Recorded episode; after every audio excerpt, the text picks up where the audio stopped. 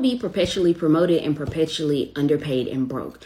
One of the tricks to the underpayment trap is you have employees who they're sharp, they can learn anything, they have a growth mindset, and they're willing to take on things. Now, the good part about this in the early stages, you get tons of different skills, but you could have had a better return on your investment if you understood and knew what were the highest paying skills in your industry and what skills you should be working on in your current role. So when you move out of this role, you can actually say with confidence, I'm going to be paid X more. You know exactly how much your new skill set is worth. But the biggest problem with this, when you let a company steer your career, you end up with a whole bunch of skills that are everywhere, they're disjointed, and you're not even sure exactly what those skills are, what roles they lead to, or even how much they're worth.